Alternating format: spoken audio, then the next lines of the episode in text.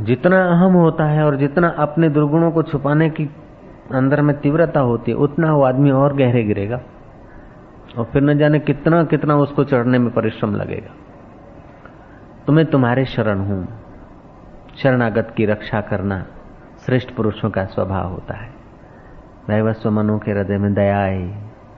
उन्होंने अपने लोटे में उसको डाल दिया। लोटे में जल भर दिया, उस मछली को डाल दिया। निदान। वो अपने नित्य नियम में प्रतिदिन के संध्या, पूजन वंदन ध्यान आदि में लगे रहे। दूसरे दिन देखते कि लोटा तो एकदम, लोटा में मछली इतनी बढ़ गई कि जगह ही नहीं रही। मछली कहती कि तुमने मेरे को इस जगह डाला है, मेरा शरीर तो इससे छिला जाता है, पानी कम है। हम प्राणी के पशु पशु हैं, पक्षी, जंतु हैं, और इस जगह इस जगह से मेरे को हटा के कोई श्रेष्ठ जगह पे रखो। वह वसुमन वो लोटा लेकर उसको तालाब में डाल दी। एक दिन तालाब में पड़ी रही, फिर दूसरे दिन गए, देखा तो मछली मनुष्य के रूप में बोलने लगी कि इधर तो दूसरे भी पशु पक्षी आते हैं जंगल के पानी पीने के लिए और मुझे कीचड़ में दबा रहना पड़ता है। मुझे यहाँ भी चैन नहीं है। और मैंने तुम्हारे जैसे दानी, दयालु, परोपकारी आदमी का शरण लिया और फिर मुझे यहाँ कीचड़ में दब के रहना पड़े। निदान, मुझे कोई श्रेष्ठ जगह पर छोड़ उसकी बात सुनकर मनु महाराज के हृदय में बड़ा आकर्षण होता, उसको स्पर्श करके उनके चित्त को बड़ी शांति, आनंद, उल्लास होता। लेकिन समझते थे, मेरे को कोई विघ्न है, ये मछली के मुँह में पड़ गया। इतना बड़ा राज्य छोड़ा, इतना पुत्र परिवार छोड़ा, एक क्षण में किसी को कहने को नहीं रहा। और अभी ध्यान करता हूँ तो वही मछली दिखती। जब करता हूँ तो वही मछली दिखती है। शिवो, हम सचिदानंदो हम करता हूँ, तभी भी वही मछली की आकृति दिखती। है वो अपने जीवन में आया हुआ एक विघ्न समझते थे और बड़े खिन्न होने लगे। बड़े सरोवर में, एक लोटा में से निकाल के, छोटे से तालाब में डाला, छोटे से निकाल के, बड़े में डाला। हाँ उस बड़े तालाब में वो बढ़ गई मछली। वही बस मनु गए तो मन उनको देख कर कहने लगे कि मैं आप कौन हैं? एक दिन में इतना बढ़ जाते हैं और मनुष्य जैसी भाषा बोलते हैं और आपके वचनों को, आपके दर्शन को, स्पर्श को पाकर मैं विमोहित सा हो गया मेरा मन अब जप में भी नहीं टिकता, ध्यान में भी नहीं टिकता, सेवा में भी नहीं टिकता, समाधि में भी नहीं टिकता। आपके चिंतन में लगा है। आप कोई साधारण मछली नहीं, आप सच बताओ कौन है? मैं मानता हूँ कि आप जगत नियता है मछली के रूप में, वराह के रूप, मत्स्य अवतार हो लेकर भगवान आप प्रकट हुए इस प्रकार की प्रार्थना करते हुए वैवस्व मनु ने जब भगवान को कहा तो भगवान ने कृपा करके उनको उपदेश दिया। कथा तो पुराणों की है, लंबी है, आप सुनना चाहे तो और सुना दो। तो मत्स्य अवतार कृष्ण अवतार, राम अवतार। ये जो अवतार हैं, वो नैमितिक अवतार है। कोई बड़ा निमित्त लेकर प्रकट होना, उसको नैमितिक अवतार बोलते हैं। दूसरा, नित्य अवतार होता है, जिनका हृदय परमात्मा के लिए झुका है, ऐसे संत, वो संतों के हृदय में प्रकट होते हैं। संतों के हृदय में प्रकट होते, फिर कभी किसी जाति के, कभी किसी देश के, कभी किसी उम्र के अंतकरण में किसी महापुरुष के हृदय में प्रकट होकर हमको अपने असलियत की खबर देते हैं, वो परमात्मा। तब वो परमात्मा को हम नित्य अवतार के रूप में मानते तो संतों का नित्य अवतार, संतों के द्वारा जो परमात्मा हमारा पथ प्रदर्शन करते हैं, वे नित्य अवतार माने जाते हैं। और ऐसी जब अद्भुत लीला करके, अद्भुत सामर्थ्य दिखाकर अनंत जीवों को मोड़ देते हैं, तब उनका नैमितिक अवतार होता है। खैर नैमितिक अवतार कब भी होगा, कब हुआ, कब होगा, ये बात अलग है, लेकिन नित्य अवतार तो हमारे समक्ष हमें तुकाराम जी हैं, नानक हैं, कबीर हैं, और नामी अनामी प्रसिद्ध, अप्रसिद्ध संत मिलते वैसे तत्व रूप से देखा जाए तो तुम्हारा भी अवतार है। अवतार शब्द का अर्थ है अवतरती इति अवतार। जो ऊपर से नीचे आए, उसका नाम अवतार है। तो हमारा मूल स्वरूप तो है शुद्ध चैतन्य आत्मा। और उस शुद्ध चैतन्य आत्मा को भूलकर हम सूक्ष्म शरीर में स्पंदन में आए। भूलना कारण शरीर है। स्पंदन में आना सूक्ष्म शरीर है। और स्पंदन को सत्य मानकर देखने की, सूंघने की, सुनने की इच्छा वाली वृत्ति उठना और उससे ये स्थूल शरीर बनना। ये कारण में से सूक्ष्म में आए और सूक्ष्म में से स्थूल में आए और स्थूल में से फिर इस जगत में बहल गए। हकीकत में हमारा भी अवतार है। आप लोगों का सबका अवतार है। अवतार मतलब अवतरती इति अवतार। आप नीचे आए। है शांत स्वरूप, है आनंद स्वरूप, है निष्कलंक। आपको मौत कभी मार नहीं सकती। आपका कोई दुनिया के सब शत्रु मिल जाए तो भी आपका कभी कुछ बिगाड़ नहीं सकती। है तो आप ऐसा। लेकिन जरा जरा की सी बात में आप डर रहे हैं। जरा सी नौकरी आई तो खुश। जरा सा नौकरी हिल गई, बदली हो गई तो दुखी। जरा सा छोकरी मिली तो राज़ी। छोकरी रूठ गई तो नाराज़। पत्नी रूठ गई तो नाराज़। जरा जरा बात में हिल रहे हैं तो हम लोग नीचे आ गए। सृष्टि की उत्पत्ति हो, स्थिति हो, परलय हो बारह मेघ बरसे बारह सूर्य तपे, फिर भी हमारे वास्तविक शुद्ध स्वरूप का कुछ नहीं बिगड़ता। ये हम नहीं जानते हैं, क्यों? कि अज्ञान अज्ञान के कारण अविद्या, अस्मिता, राग, द्वेष, अभिनिवेश में हम उलझ गए। तो उलझे हुए जीवों को सही रास्ता दिखाने के लिए भगवान की एक करुणामयी प्रसादी बारंबार प्रकट होती रहती है।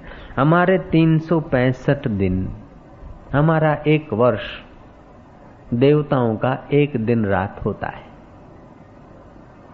ऐसे देवताओं के हमारे तीन सौ पैंसठ वर्ष, चार पाँच पीढ़ी, तब देवताओं का एक वर्ष होता है। और ऐसे देवता सौ साल जीते हैं। ब्रह्मा जी के दिन में, एक दिन में चौदह इंद्र बदल जाते। इंद्रदेव है? तो चौदह सौ वर्ष देवताओं के, वो ब्रह्मा जी का एक दिन। एक दिन और रात हुई। तो ब्रह्मा जी की रात्रि के स्वप्न में हम लोग हैं। अब ब्रह्मा जी का स्वप्न टूटने को है तो पर ले। अब जब स्वप्न टूटने की तैयारी है तो वैवस्व मनु तैयारी कर रहे हैं कि स्वप्न टूटे उसके पहले परलय हो उसके पहले। परलय चार प्रकार की होती है। नित्य परलय नैमित्तिक परलय आत्यंतिक प्रलय और महाप्रलय नित्य प्रलय भी नहीं है, नैमित्तिक प्रलय भी नहीं हो रहा है। ये हो रहा है आत्यंतिक प्रलय समय पूरा हो रहा है ब्रह्मा जी आँख खोलेंगे तो ये लोग वो लोग सब सफ़ा। आत्यंतिक प्रलय में क्या होता है कि ये लोग भी सफ़ा हो जाते हैं ब्रह्मा जी विष्णु जी और शिव जी ये अपनी लीला छोड़कर वे भी शांत स्वरूप में लीन हो जाते और हिरणगर्भ के पास जो लोग बैठे हैं, वो भी महाप्रलय में आत्यंतिक प्रलय में वो सत्य स्वरूप में लीन हो जाते और महाप्रलय होता है कि जीते जी, जागृत, स्वप्न, सुषुप्ति, लोक और लोकांतर, ये सब अपने स्वरूप में ऐसे विनोद मात्र स्फुरा रहे। ऐसे तत्व को जान लिया तो उसके लिए महाप्रलय हो गया। ज्ञानी का महाप्रलय होता। है आत्मज्ञान से महाप्रलय।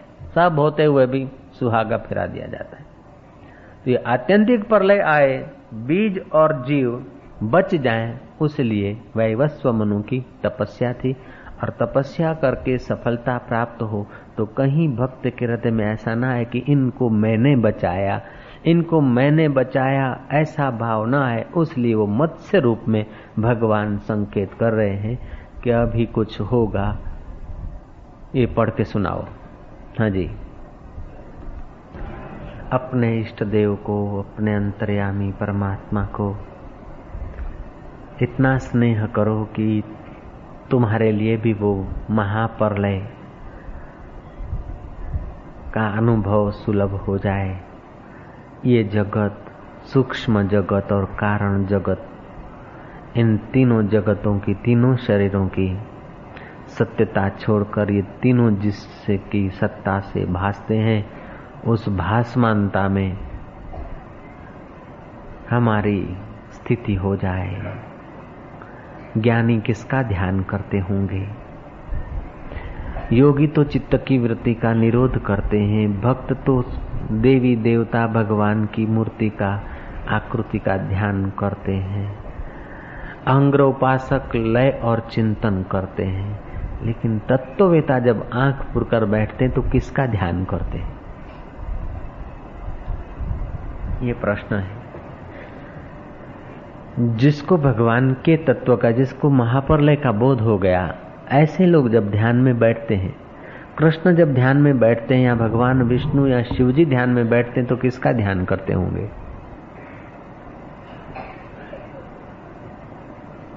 मैं चाहता हूँ कि जिसके ध्यान में शिवजी बैठते हैं जिसके ध्यान में विष्णु बैठते हैं, जिसके ध्यान में ब्रह्मा जी बैठते हैं, जिस जिस ध्यान में मैं बैठता हूँ, तुम भी उस ध्यान में बैठो, मैं ऐसा चाहता हूँ। योगी लोग लय चिंतन करते हैं अहंग्र उपासना भी करते हैं, लय चिंतन भी करते, पृथ्वी का जल में, जल का तेज में, तेज का वायु में, वायु का आकाश में, आकाश का महातत्व में, अहंकार में, अहंकार का प्रकृति में और प्रकृति का लय परमात्मा में करते हैं। लय चिंतन हो। परमात्मा से स्पूर्णा पूरा प्रकृति हुई, प्रकृति से महतत्व हुआ, अहंकार हुआ। अहंकार से पंचभूत हुए, पंचभूतों से भौतिक हुए। ऐसा भी चिंतन करते सब इसी का पसार है। कोई कृष्ण का, कोई राम का, कोई खुदा का, कोई अल्लाह का, कोई मुमताज़ बेगम का। ऐसे सभी लोग ध्यान करते हैं।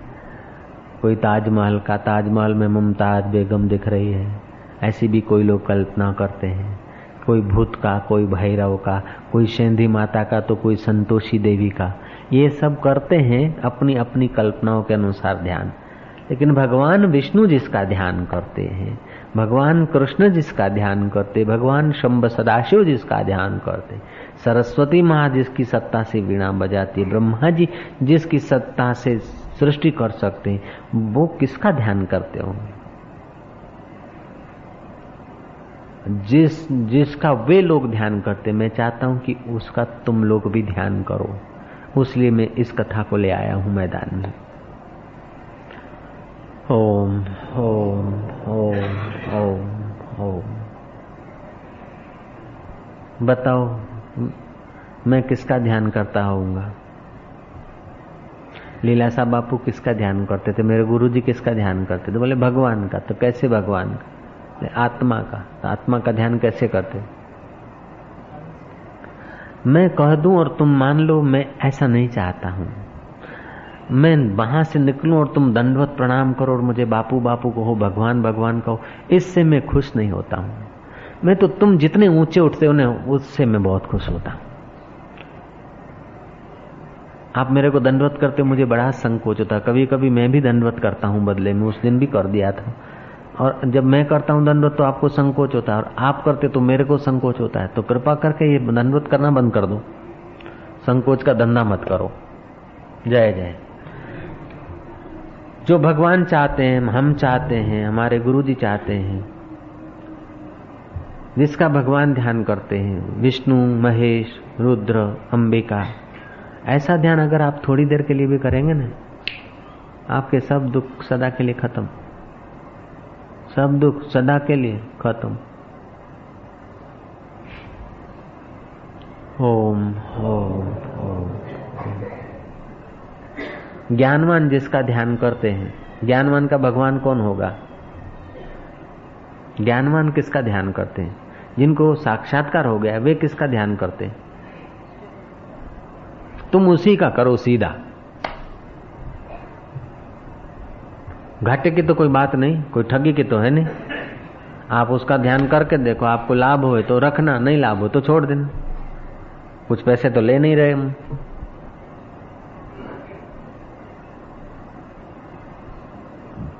जब इतनी धूप में, दोपहर को, ऐसे बयाबान जंगल में जब उज्जाड़ जगह में, आप लोग आ सकते हैं, वो परमात्मा तुमको आने की प्रेरणा देता है। तो फिर वही इधर प्रेरणा देता है कि तुमको ऐसा बढ़िया ध्यान बताना।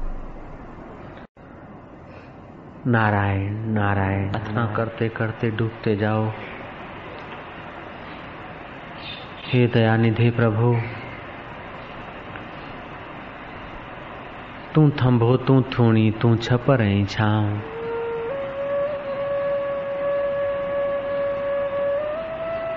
जिस तत्व में योगी लोग आराम करते हैं, जिस आत्म ध्यान में आत्मवेता जिसके ध्यान में ब्रह्मा जी और विष्णु और शिव जी मस्त होते हैं। नाथ, हमें भी उसी तत्व में डुबाइए। जिस ध्यान में साक्षात्कारी महापुरुष स्थित होते हैं, जिस ध्यान में ब्रह्मा जी स्थित होते हैं, जिस ध्यान में भगवान विष्णु स्थित होते हैं हे प्रभु, हे भगवान हे भगवान विष्णु, हे शिव, जिस ध्यान में तुम तल्लीन होते हो, क्षण भर के लिए सही, लेकिन हमको भी उसी ध्यान में तल्लीन होने के लिए कृपा करो। कृपा करो। वाह वाह। अब ध्यान करने की कोशिश न करना केवल अपने चित्त को उस आत्मा में, उस अनंत ब्रह्मांडों में फैले हुए चैतन्य परमात्मा में। लीन होने देना, जैसे ज्ञानवान आत्मरामी संत किसी आकृति का ध्यान नहीं करते। ब्रह्मा, विष्णु, महेश कोई देवी देवता का ध्यान नहीं करते।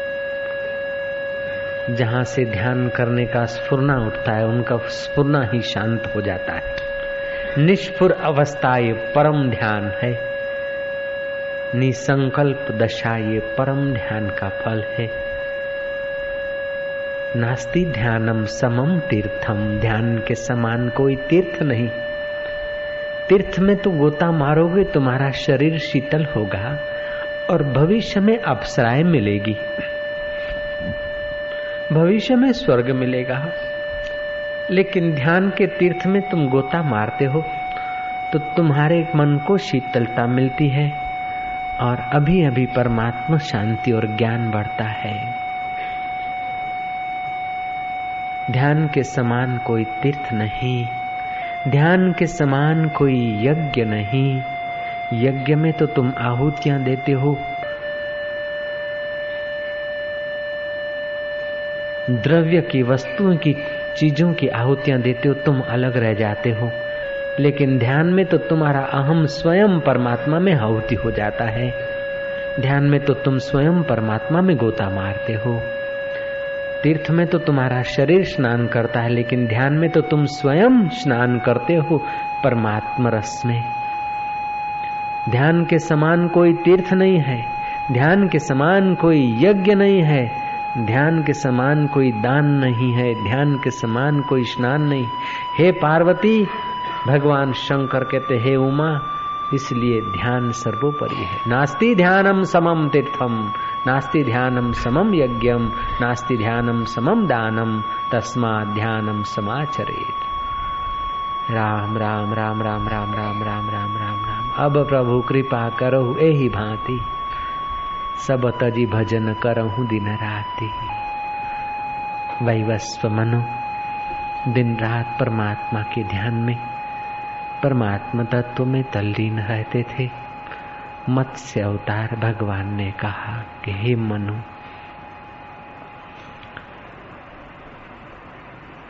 ब्रह्मा जी की रात पूरी होगी, उसका स्वप्न टूटेगा। सूर्य तपेंगे पृथ्वी पर वृक्ष सूख जाएँगे, मनुष्य, प्राणी मात्र सफाचट हो जाएँगे। आग आग सी बनी रहेगी। फिर बारह मेघ गरजेंगे। जो भगवान के तत्व में तल्लीन है, उनको बारह मेघ गरजे तो क्या?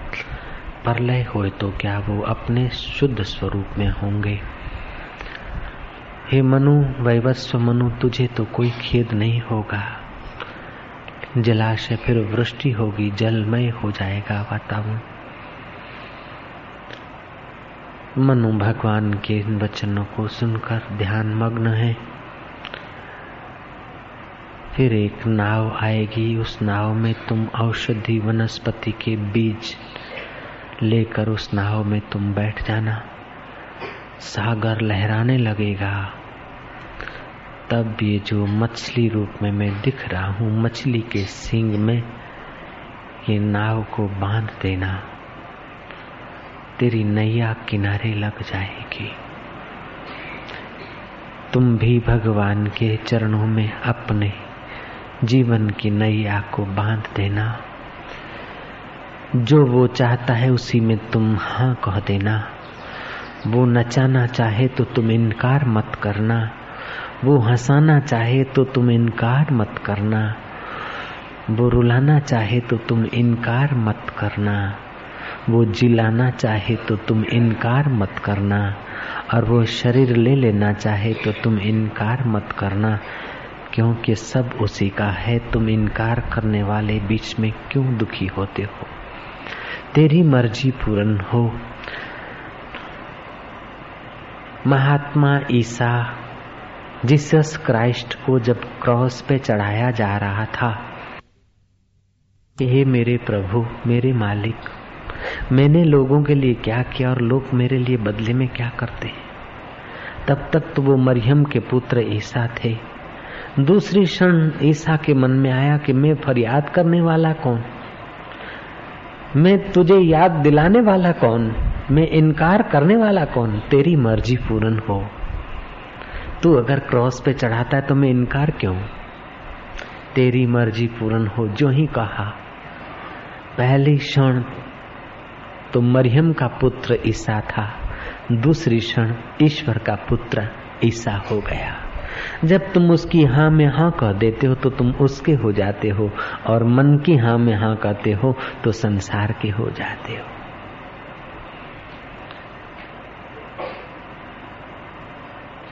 वो नहीं चाहता कि तुम संसार भट्टी में पचो।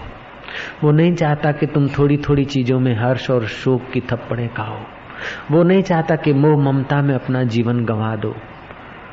बाप तेवा बेटा, वड़ तेवा टेटा, वो चाहता है मैं मुक्त हूँ, तुम भी मुक्त हो। वो चाहता है मैं दृष्टा साक्षी, असंग हूँ, तुम भी असंग हो। वो चाहता है मैं निर्विकार, निर्लिप्त हूँ तो तुम भी निर्विकार और निर्लिप्त हो। ईश्वर का पुत्र ईश्वर होता है। हम परमात्मा की संतान हैं, हम कोई भूत भैरव की संतान थोड़े हैं। ओम ओम ओम ओम।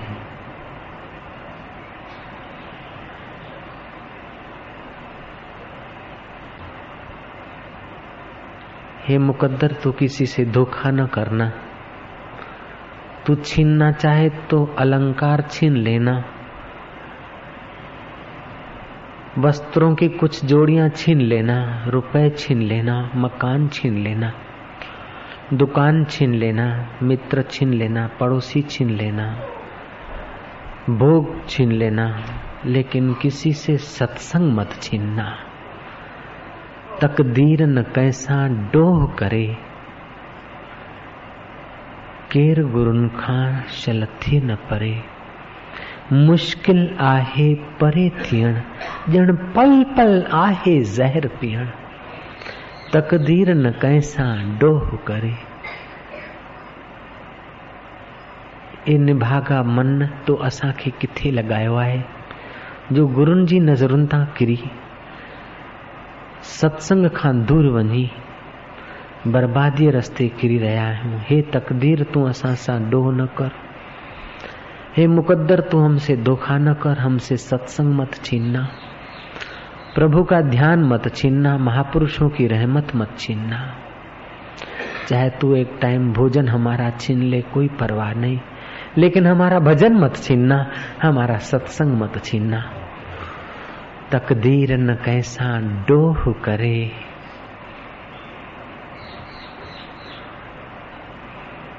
शलकेर गुरुन खां थे न परे। मुश्किल आहे, परे थियण, जण पल पल आहे जहर पियण। तो मैंने अर्ज़ किया था कि भगवान ब्रह्मा विष्णु महेश और आत्मरामी संत किसका ध्यान करते हैं? वो किसी का ध्यान नहीं करते और फिर भी ध्यान करते।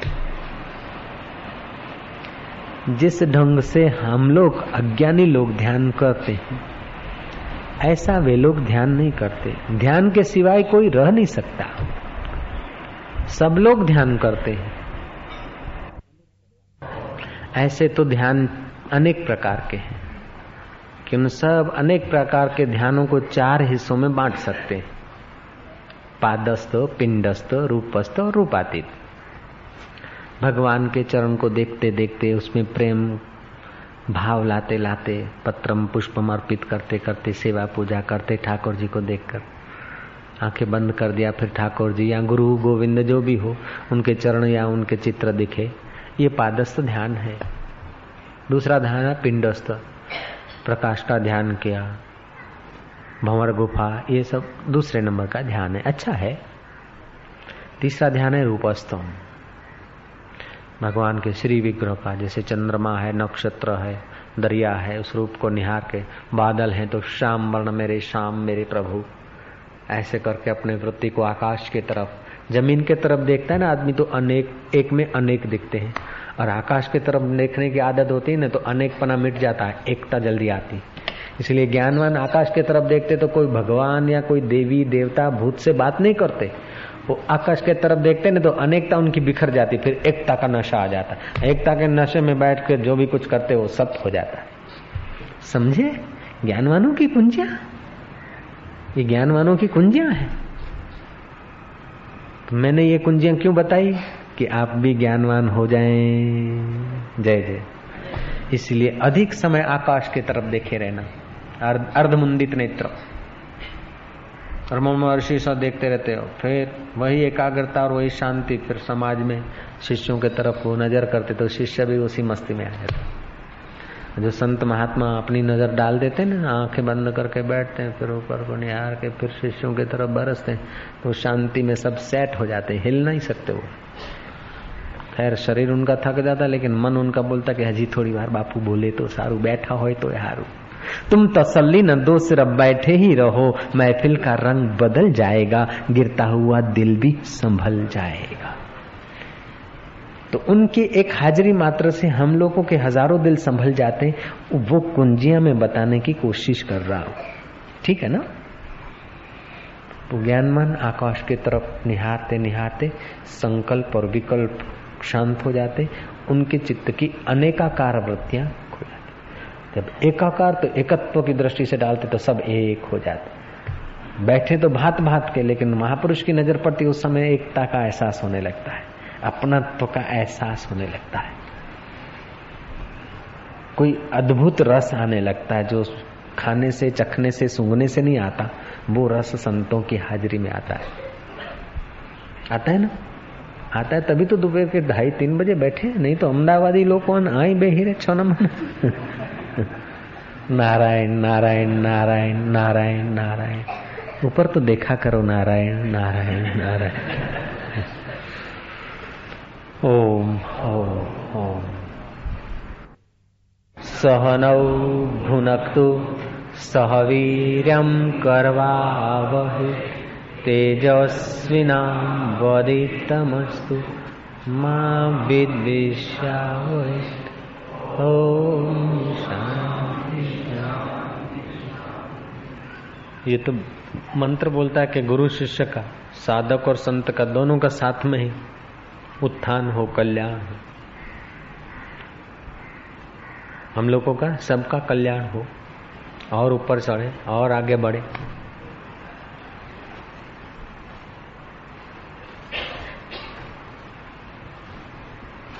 ओम ओम।